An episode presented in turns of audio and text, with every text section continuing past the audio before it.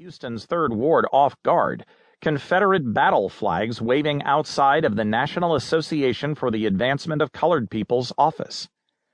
Roughly 20 people showed up on Sunday, some with the red flag and assault rifles, others holding up a White Lives Matter banner in a protest against the NAACP, according to local media reports.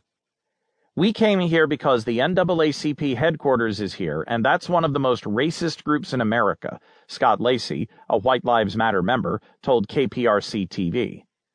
The prime examples they cited were the NAACP's response to Black Lives Matter protests, protester Ken Reed told the Houston Chronicle.